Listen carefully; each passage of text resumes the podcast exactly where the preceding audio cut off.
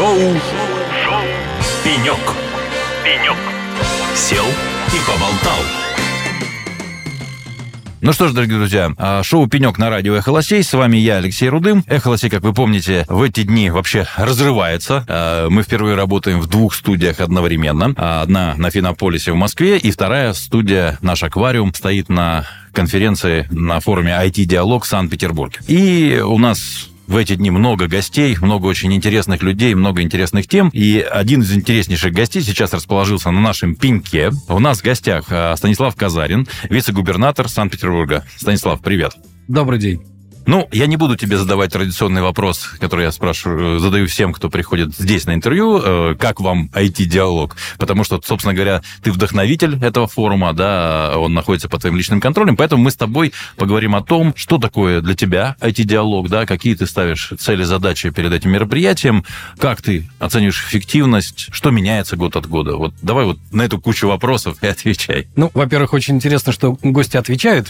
Это все-таки как-то действительно Я тебе расскажу потом. Да. Мы тебе даже дадим, хочешь, мы тебе даже дадим статистику ответов. Да, может быть, даже почитать. Действительно, IT-диалог, ну, для меня это точно такое очень масштабное годовое событие, когда верифицируются для меня некоторые идеи, да, и в целом мы его всегда рассматривали именно как полигон для проверки каких-то новых идей, новелл, как они войдут, как профессиональное сообщество к ним отнесется, прежде чем мы начнем это озвучивать там в среде бюрократической или вообще на суд общественности вынесем. Потому что часто наша айтишная профессиональная среда намного жестче, намного критичнее ко всему относится, да, чем даже общество, которое вот в каких-то полярных мнений придерживается. И год от года мы вот такие идеи формулируем на IT-диалог, пытаемся их вывести, пообсуждать обсуждать. Это может быть какой-то доклад, это может быть кулуарное общение. Но принципиально для нас, что это полигон для того, чтобы проверить реакцию профессионального сообщества на какие-то наши новеллы. И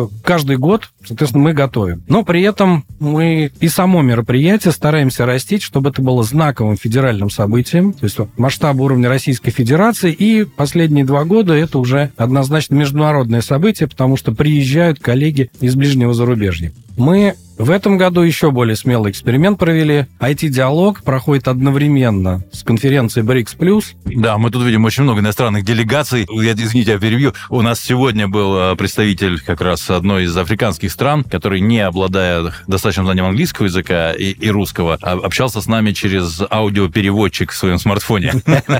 Ну, уже возможно, да. Такие технологии. Скоро, наверное, будут синхронизм полный. И третья конференция, которая тоже проходит в это же время, это конференция разработчиков средств информационной безопасности. И в целом это мероприятие, оно посвящено теме кибербезопасности. То есть это главная тема, которая здесь обсуждается. Это согласованная тема с Минцифрой. Курирует наше мероприятие Александр Михайлович Шойтов. И, соответственно, вы видите здесь много разработчиков, много тематик именно по теме кибербеза. Понятно, что часть из них эти мероприятия, где иностранных гостей нет, мы тут обсуждаем в узком своем кругу российских специалистов. В целом, три мероприятия собирает 7 тысяч участников участников, более 100 мероприятий за три дня. И вот по последним данным у нас более 60 стран принимает участие. Да? То есть идет такой большой обмен мнениями. Конечно, БРИКС плюс и Цифропром тоже свою программу формирует вместе с IT-диалогом, но перемещение гостей, людей, общение просто очень активное. Мы благодарим Экспофорум за площадку. Наверное, там в стране не так много площадок, одновременно способных принять такое количество интересных гостей. Что изменилось с прошлого года к этому году с точки зрения IT-диалога? Есть какие-то серьезные изменения?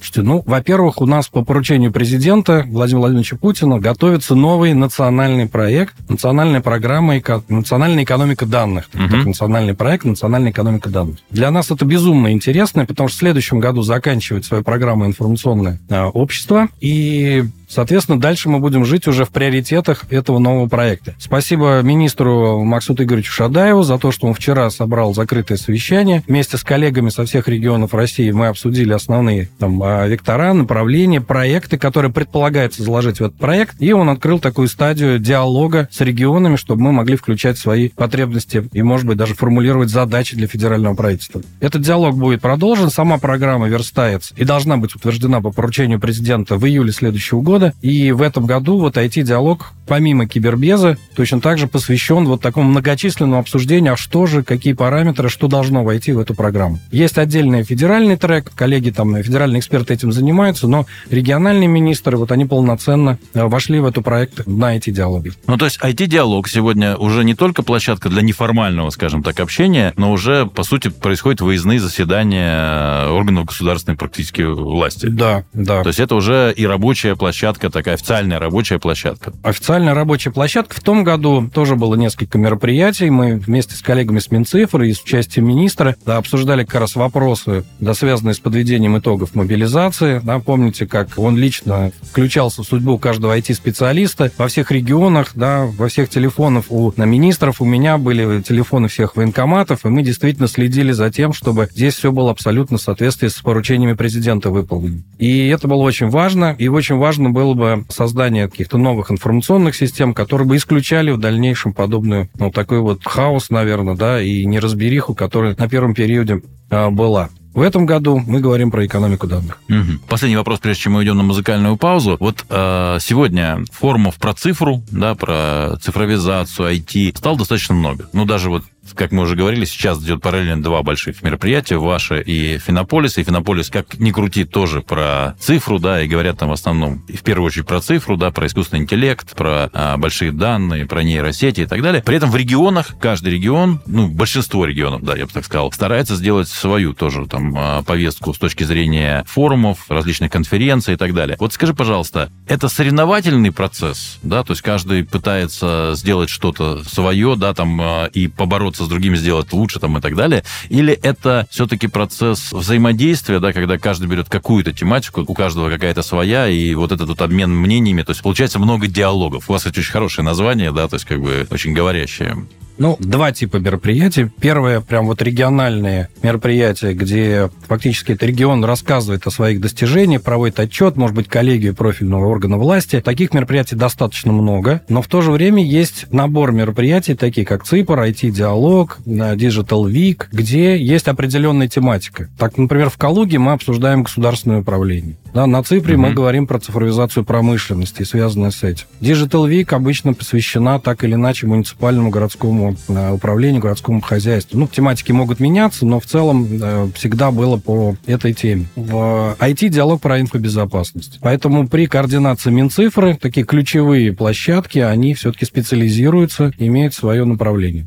Станислав, давай поговорим с тобой о цифровизации региона. Сегодня цифровизация входит в KPI губернаторов, да, то есть серьезный мотиватор, да. При этом, ну, как бы есть федеральная программа цифровизации, то, что в KPI входит. Тем не менее, многие регионы пытаются развивать свою какую-то уникальную там повестку, да, свои какие-то уникальные решения. Ты вчера говорил о том, что вот в Санкт-Петербурге было создано несколько таких серьезнейших, ну, вы были в основе, да, то есть как бы серьезнейших проектов, которые теперь работают на всю страну. Как дела обстоят сегодня, да, если сегодня какие-то уникальные темы, которыми вы занимаетесь, которые вы надеетесь будут потом применяться по всей стране? Ну, действительно, сегодня такой уровень цифровизации, да, он все-таки подтягивается к среднему уровню. И сами проекты перестали быть политическими. То есть цифровые технологии становятся обычным, нормальным, рутинным процессом органов государственной власти.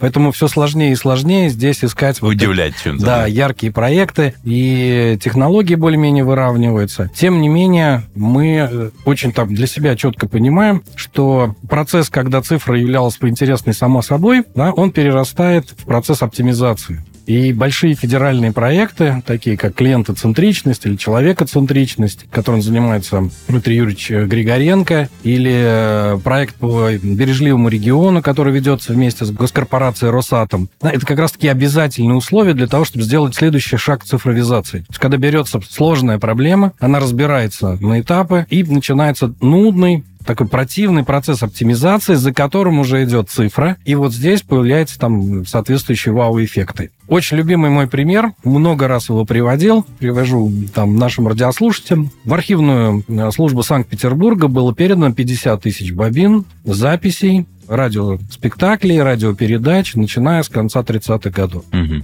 Да, архивная служба, имея собственные технологии для того, чтобы сделать хотя бы опись того, что есть, да, не говоря уж о том, чтобы разобрать и создать скрипты, угу. да, и даже оцифровать, просто перемотать эти пленки для того, чтобы проверить их качество, ну и какой-то сигнал на них, считала, что там порядка 760-780 лет им понадобится. То есть при текущих технологиях. Мне кажется, к этому времени уже забудут язык, на котором разговаривали. 780 ну, ну, 50 тысяч там, да, есть определенная скорость, с которой работает человек, работает магнитофон. Даже мы, если мы поставим 5 магнитофонов, а это все-таки такие раритетные устройства, их даже уже в промышленность не производят. Там коллеги начали искать на различных мягко говоря, там электронных аукционах, да, то есть уже готовы были покупать э, с рук, что называется. И дальше пришли коллеги из Росатома, посмотрели процесс, придумали специальные тележки, на которых возят эти бобины, подняли поближе студию к непосредственно к хранению, посмотрели, как правильно расположить технологический процесс, ну, сэкономили 200 лет. Ну, существенно, но в наших масштабах все равно. Мы не услышим с тобой спектакли такими темпами. Одна из петербургских компаний, которая занимается занимается речевыми технологиями, распознаванием речи, говорит, давайте попробуем. И тут оказалось, что прекрасно работает, то, что голос диктора все четко объявляется. Вот Алексей уже два раза сказал, кто я такой там, да? И даже если на ускоренной перемотке это делаешь, прекрасно пишется название передачи, делается скрипт передачи, то есть не просто опись, но и содержимое. Кто выступал, кого упоминал. То есть такая индексация автоматическая происходит? Полная индексация. Единственное, с чем, конечно, там технология заткнулась, это песни, пляски, особенно частушки, и вот с этим связанные там, да. Ну, коллеги обещали подумать, что с этим делать, но, в принципе, для задач архивного комитета это уже не так важно. То есть частушки являются вариантом сложных речевых технологий. Очень сложных, да. Еще и под музыку.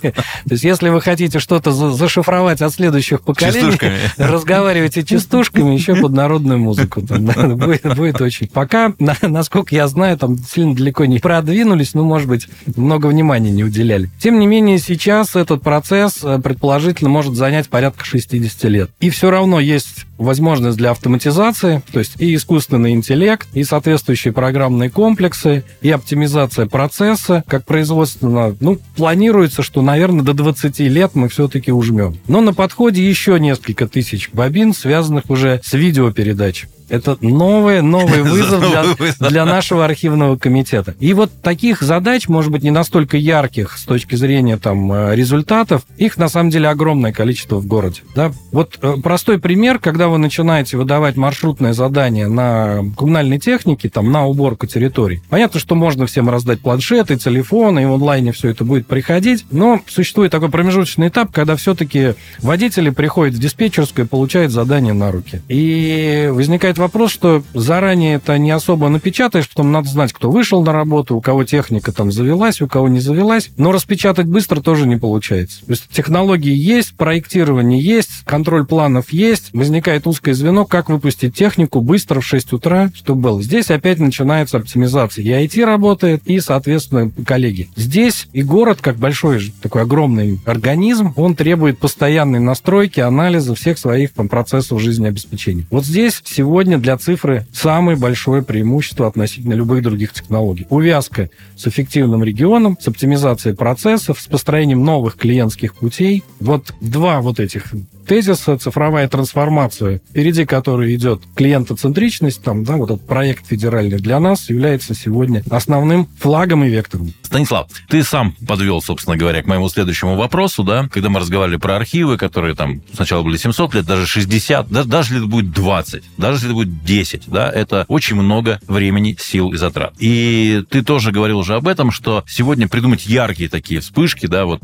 там какие-то в цифровизации уже очень тяжело. И мой вопрос, он ровно из этой области. Когда ты ставишь умную остановку, да, первый раз ее ставишь, появляется табло, появляется удобное сиденье, да, то есть она модерновая остановка, там большая панель, на которой крутится там реклама или какая-то полезная информация, там, да еще тачскрин, это производит впечатление. Вот первое впечатление есть. А дальше начинается работа по оптимизации, да, теперь уже надо, чтобы табло соответствовало там приходу автобусов, чтобы автобусы приходили вовремя, чтобы смотреть там, когда люди на остановке появляются, да, когда исчезают, подгонять под загрузку там и так далее. Но эта работа, она уже не видна пользователю, да, то есть если остановка вау, да, то есть, грубо говоря, пришло там, ну, министерство, да, какое-то там ведомство, да, поставило остановку, молодцы, оценка труда отлично, да. Дальше они начали оптимизировать и делать очень серьезную и большую работу, которая иногда года занимает, но никто этого уже не видит, да, то есть, как бы, ну, автобус приходит вовремя, но это хорошо, да, то есть, как бы, но нет такой оценки и вау-эффекта. Вот, на твой взгляд, как сделать так, да, чтобы вот этот труд, он был заметен? Во-первых, ну, это, это же часть диалога власти, да, и жителя, потому что оценка жителям действий власти происходит на основании того, что для него делается, да. А я же не вижу. Ну, появились архивные записи, да, ну, классно. Ну, что там, было сложно, что ли, да? Нажать кнопочку, записать и сделать в цифровом виде. Кто думает о том, что это могло быть 700 лет записей? Как сделать так, чтобы это было понятно? Как сделать так, чтобы люди об этом знали, да, чтобы понимали, что вообще сейчас делается, над чем вы работаете, как вы оптимизируете? Алексей, вообще очень тяжелые, очень тяжелые вопросы. Проблема сама очень тяжелая. Мы живем в информационном шуме. Как из него выбрать то, что вам важно, важно, нужно, интересно. А если вы еще и не запрашивали эту информацию... А если еще и не было? Да, еще и не было. И это очень сложная задача. Сейчас, наоборот, говорится о том, как нам защититься. Много говорим о защите информации по кибербезу, да, и сейчас поднимается вопрос, а как защищаться от информации? Да, то есть от фейков, от дезинформации, прям в прямом э, смысле этого слова, от просто информационного шума, от инфо-цыган. И в целом это прям проблема может стать ментальной там для большого количества людей. Э, на мой взгляд, решение здесь есть. Оно то же самое нудное, трудная, но системная. Вот этот поток новостей, он должен идти непрерывно, постоянно на разные темы. И только тогда складывается понятное впечатление о том, что постоянно в городе что-то происходит. Строится, меняется, развивается, улучшается. Да, возможно, это не Э, такие прям знаковые события. Вот губернатор недавно говорил о том, что впервые там за много-много лет в этом году 24 новых школы открыты. Да, построены, запущены, с бассейнами, с преподавательским составом. Да, ну, то есть это заметное событие, там серьезно разгрузило проблемы с нехватки образовательных мест. Это прям большой проект. У нас проекты в этом смысле могут быть меньше. Что-то улучшили, показали, сделали. И здесь мы развиваем специальную такую систему. Мы делаем меня в сети, в социальной сети ВКонтакте. Он называется «Я здесь живу». Это все, что касается вашего места жительства. Вы указываете адрес там, и мы говорим, слушайте, вот здесь мы за последние сутки убирали территорию вот так. Вот машина так-то ездила. Уверенный, не уверенный. На ближайшей территории есть нестационарные объекты торговли, легальные такие-то. Если знаете, что есть нелегальный, да, сообщите, мы проверим. Или вид э, разрешенного использования не соответствует. Да, ближайшая библиотека на этой неделе проводит замечательные события. Мастер-классы, встречи с авторами, какие-то э, развлекательные мероприятия. Вот в целом в год городские библиотеки проводят 7 тысяч мероприятий. Представляете, библиотека рядом с вашим домом, да, а их там ну, несколько сотен, поделите просто на это количество, сколько в день оно должно проводить мероприятие, чтобы выполнить этот объем. Как правило, люди об этом не знают. И вот такую информацию, привязанную непосредственно к месту жительства, к месту работы, либо к месту а, проживания ваших родителей, да, мы стараемся наладить этот поток постоянный. Тогда будет понятно, что здесь улучшили, здесь добавили, здесь планируем площадку, здесь что-то будет строиться, да, какой-то новый проект появился по реконструкции дороги или программа благоустройства. Мы за заранее об этом скажем, потом расскажем, как меняется, позовем проектирование соучаствующее, да, чтобы совместно можно было выбрать там тот или иной объект, который устанавливается, не просто проголосовать за финальный проект, подготовленный там пускай mm-hmm. профессиональным, но все-таки да, внешним бюро. Может быть, вы сами предложите какие-то элементы, которые там должны быть обязательно настроены. И вот такой непрерывный поток новостей, я думаю, создает реальное ощущение того, что город развивается, власть работает, да, и цифровизаторы, в свою очередь, да, обеспечивают необходимый уровень там комфорта для получения этих сервисов стенд «Я здесь живу» находится на расстоянии да, нескольких, кстати, шагов, да. нескольких шагов от нас. Да, я сегодня ходил, смотрел эту платформу. Скажи, пожалуйста, а вот для тебя эта платформа, это пока диалог власти и жителей, да, ну, не, даже не власти, города и жителей, я бы так, вот, наверное, так сказал, да, но официального города. Или эта платформа будет расширяться, допустим, грубо говоря, бизнес тоже может заходить на эту платформу, каким-то образом информировать о том, что происходит в городе с этой точки зрения, да, то есть не только то, что происходит со стороны государства, да, но и там с точки зрения бизнеса. Это будет так в эту сторону двигаться платформа, или это все-таки такая закрытая платформа общения государства с жителями? Алексей, прям вот приятно с вами пообщаться. Вопросы прям... Да, не, не, как бы не готов был бы отвечать, но все равно рассказал. Во-первых, бизнесу открыта платформа, и мы готовы и любим с ним сотрудничать. Ну, простейший пример. На Яндекс картах вы можете найти ближайший МФЦ, кнуться туда и провалиться в запись в конкретный МФЦ. А он вам еще покажет, там, сколько свободных талончиков осталось, если угу. эта услуга там по предварительной записи. Там, а, если вы выберете свой дом, то Яндекс покажет плановые ремонты. И множество вот таких сервисов, когда мы говорим, пожалуйста, городские данные, нам самим выгодно, чтобы меньше было вопросов, чем больше инструментов доведения информации о городской жизни, тем лучше. С другой стороны, платформа вот такого диалога с жителями, причем таргетированную, да, человек же говорит, где он живет, там, какие uh-huh. ему интересы, что ему интересно, там, да, то есть мы можем очень четко а, позиционировать, какую информацию в первую очередь ему, может быть, была бы интересной. Ну вот. Но для того, чтобы это сделать, скрывается огромный гигантский бэк-офис. То есть простейший пример для того, чтобы вы посмотрели доступные ближайшие секции дополнительного образования, ну, кружки, секции спортивные или какие-то а, творческие, да, нужно было их все проинвентаризировать, все оцифровать, все учебные планы, преподавателей, да, а внести туда учащихся, чтобы свободные места посмотреть, финансовые вопросы решить, как оплачивать это. И на вершине этого айсберга у вас находится сервис «Посмотри свободные места, запиши ребенка, оплати квитанцию». Три функции, но два года работы. Два года там, да, большущий проект по цифровизации дополнительного образования. Поэтому для нас это является таким мощным драйвером, а зачем мы это все делаем. И таких проектов очень много, когда когда неожиданно для себя органы власти понимают, что да, мы делали замечательную учетную систему, но как только мы выставили какой-то интерфейс жителю, он что-то посмотрел, ее востребованность, ценность и полезность вырастает на порядок. И вот здесь мы с вами говорили про мотивацию и у команды, да, и у руководителей органов власти, и у цифровизаторов или там руководителей цифровой трансформации, там конкретно в комитетах Санкт-Петербурга, мотивация очень резко повышается. Все любят, когда его труд востребован, по достоинству оценен, причем в таком огромном, да, сложном крупном городе, как Санкт-Петербург, это вдвойне приятно. Вот с тобой очень приятно общаться, понимаешь? Я даже не успеваю задавать вопросы, а ты отвечаешь на те, которые я хотел бы задать. И это здорово. Это как раз диалог, которым мы друг друга понимаем. Наше время подходит к концу, поэтому у меня к тебе, уже теперь к тебе лично, еще один вопрос. Скажи, пожалуйста, про мотивацию ты уже ответил, да? А что является для тебя вызовом? У тебя есть там такой набор вызовов, да, в которых ты вот там себе ставишь на... Э, говоришь, вот это я должен, вот это я хочу сделать, вот сделаю, буду молодец. То есть как бы что тебя сегодня, какие задачи для тебя сегодня вот такими, ну, как сказать, будоражащими. Как, как говорится в бизнес-лигах, наглая волосатая цель. Что для тебя? Ну, я бы очень хотел, и я приложу максимум усилий, что вот эта вот философия э, человека-центричности, там, клиента-центричности, если говорить о бизнесе, например, это стало повседневной, обязательной рутиной в деятельности органов госвласти и, естественно, подведов. Когда мы будем жить этой философией, понимаете, мы будем просто вне конкуренции относительно любой другой системы управления в любой другой стране. Ну что же, у тебя, как всегда, масштабные цели и вызовы. Я хочу тебе сказать огромное спасибо за то, что вы выбрали нас информационным партнером форума. Нам очень приятно здесь присутствовать. Это наш первый IT-диалог. Э, я уверен, не последний. Мы очень рады, что, являясь первым IT-радио и являясь, в общем-то, участниками IT-рынка в другой своей ипостаси, да, мы очень рады тому, что этот диалог существует. Мы сегодня здесь видели очень много интересных людей, которых мы знаем, мы познакомились с очень большим количеством людей, и все отмечают, я тебе приоткрою завесу тайны, да, то есть как бы а, все отмечают, что действительно форум, а, меняется год от года, у него есть свое лицо, что, например, для меня очень важно, да, потому что потеряться в большом количестве конференций несложно, да, все пытаются говорить на одну и ту же тематику, там, так или иначе перекрестной тематике. У вас есть собственное лицо, это отмечают все участники участники, которые были у нас на интервью, все приезжают не первый раз, да, все